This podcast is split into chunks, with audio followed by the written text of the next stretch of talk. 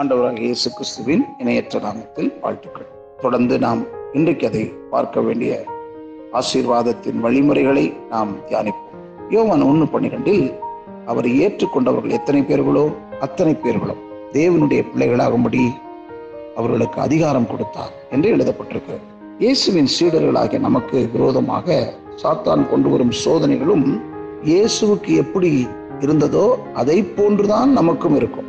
முதலாவதாக நம்மை பற்றி தேவன் கூறியுள்ளதை சந்தேகிக்கும்படி அவன் நம்மை சோதிப்பான். நமக்கு என்ன உரிமை கொடுத்திருக்கிறார்? தேவனுடைய பிள்ளை.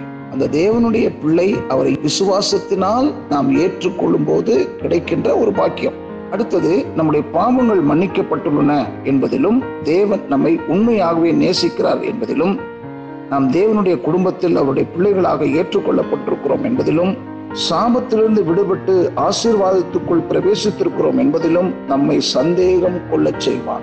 குற்ற மனப்பான்மை கொண்டுறோம் உன் பாவம் மன்னிக்கப்பட்டிருக்கா? திரும்பவும் திரும்பவும் நம்முடைய தவறுகளை நம்முடைய மனதிலே கொண்டு வந்து நினைக்கும்படி செய்வான்.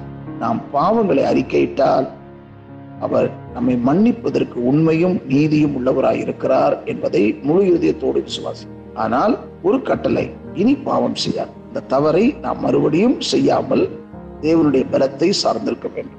தேவனுடைய பிள்ளைகள் என்கிற ஒரு வாக்கியமும் அப்படித்தான். நாம் நமக்கு இருந்த எல்லா சாபங்களையும் சிலுவையிலே சுமந்து தீர்த்தார். அதை முழுவதுமாய் விசுவாசித்து நீங்கள் அதை அறிக்கை செய்ய வேண்டும் என்பதிலே உறுதியாயிருங்க ஆனால் எப்பொழுதுமே இறுதியில் அவன் கீழ்ப்படியா மிக்கிறமை நடத்தி கீழே தள்ளும்படி அவன் முயற்சிப்பான். அவனுடைய ஒட்டுமொத்த நோக்கமே அதுதான். இயேசு சாத்தானை தோற்கடிக்க ஒரே ஒரு ஆயுதத்தை மட்டுமே பயன்படுத்தினார். அது ரேமா என்னும் தேவனுடைய பேசப்படும் வார்த்தையாகும். அவர் ஒவ்வொரு சோதனையிலும் அது எழுதப்பட்டிருக்கிறது என்று சொல்லி அவனை மேற்கொண்டார். அவர் சொன்னது பழைய ஏற்பாட்டின் வசனங்களில் மேற்கோளாகும். இவ்வாறாக சாத்தானுக்கு விரோதமாக தேவனுடைய வார்த்தையை மேற்கோளாக சொல்லும்போது அதை எதிர்த்து நிற்க அவனால் முடியாது அவன் தோல்வியுற்றவனாக விலகி போக நேரும் இவை அனைத்திலும் இயேசுவே நமக்கு சரியான உதாரணம்.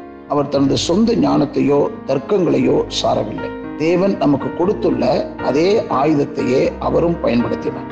தேவனுடைய வார்த்தையாகும். நம்முடைய பாதுகாப்பு இயேசுவின் உதாரணத்தை பின்பற்றுவதில் தான் இருக்கிறது. நாம் நமது சொந்த ஞானத்திலோ பலத்திலோ நீதியிலோ சார்ந்திருப்பது அறிவீனமான ஒரு செயல். சாத்தான் நம்மை விட ஆயிரம் மடங்கு ஞானம் உள்ளவனும் பலம் உள்ளவனும் ஆவான். நம்முடைய சொந்த ரீதியில் ஆயிரம் குறைகளை அவன் சுட்டிக்காட்டக்கூடும். ஆனால் ஒரு ஆயுதத்திற்கு எதிராக அவனால் எதிர்த்து நிற்க முடியாது. அது விசுவாசத்தில் பேசப்படும் தேவனுடைய வார்த்தையாகும். இந்த வழியை பின்பற்றும் போது நாம் சாபங்களின் சூழ்நிலையிலிருந்து தேவனுடைய ஆசீர்வாதங்களின் ஒளிக்கு வருகிறோம். இதற்கு முதலாவதாக தேவையானது சிலுவையில் ஏற்பட்ட பரிமாற்றத்தில் நமக்கு இருக்க வேண்டிய விசுவாசம். இவ்விதமான விசுவாசம் தேவனுடைய வாக்கு தத்தங்களை அவைகள் சொல்லப்பட்ட நேரத்திலிருந்து பயனுள்ளதாக எண்ணுகிறார். புலன்கள் இதற்கு சான்று தர வேண்டும் என்று நாம் காத்திருக்க வேண்டியதில்லை.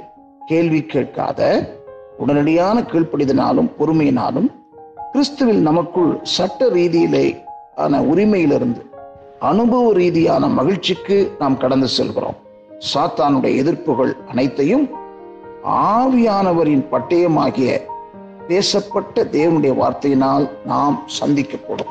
பிரியமானவர்களே நீங்கள் ஆசீர்வாதத்தை பெற்றுக்கொள்வதற்கு தேவனுடைய வார்த்தைகளை உணவாக உட்கொள்ளும். மனிதன் அப்பத்தினால் மாத்திரமல்ல அவருடைய வாயிலிருந்து புறப்படுகிற ஒவ்வொரு வார்த்தையினாலும் பிழைப்பான் என்று சொல். ஆகினால்தான் வாசிப்பது மிக முக்கியமானது. வசனங்களை கேட்பது மிக முக்கியமானது.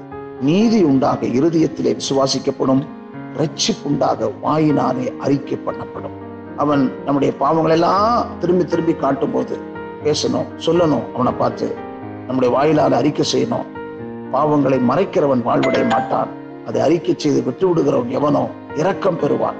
நான் தேவனிடத்தில் இரக்கம் பெற்றிருக்கிறேன் என்று அறிக்கை செய்ய வேண்டும். ஆகையால் அவனுக்கு எதிர்த்து நிற்க பலனை தேவனுடைய வார்த்தையிலிருந்து பெற்றுக்கொள்வோம். சுதந்திரியுங்கள் ஆசிர்வாதமாக வாழுங்கள். தேவ தயவும் தேவ இரக்கமும் உங்களுக்கு பரிபூர்ணமாய் கிடைப்பதாக. ஆமை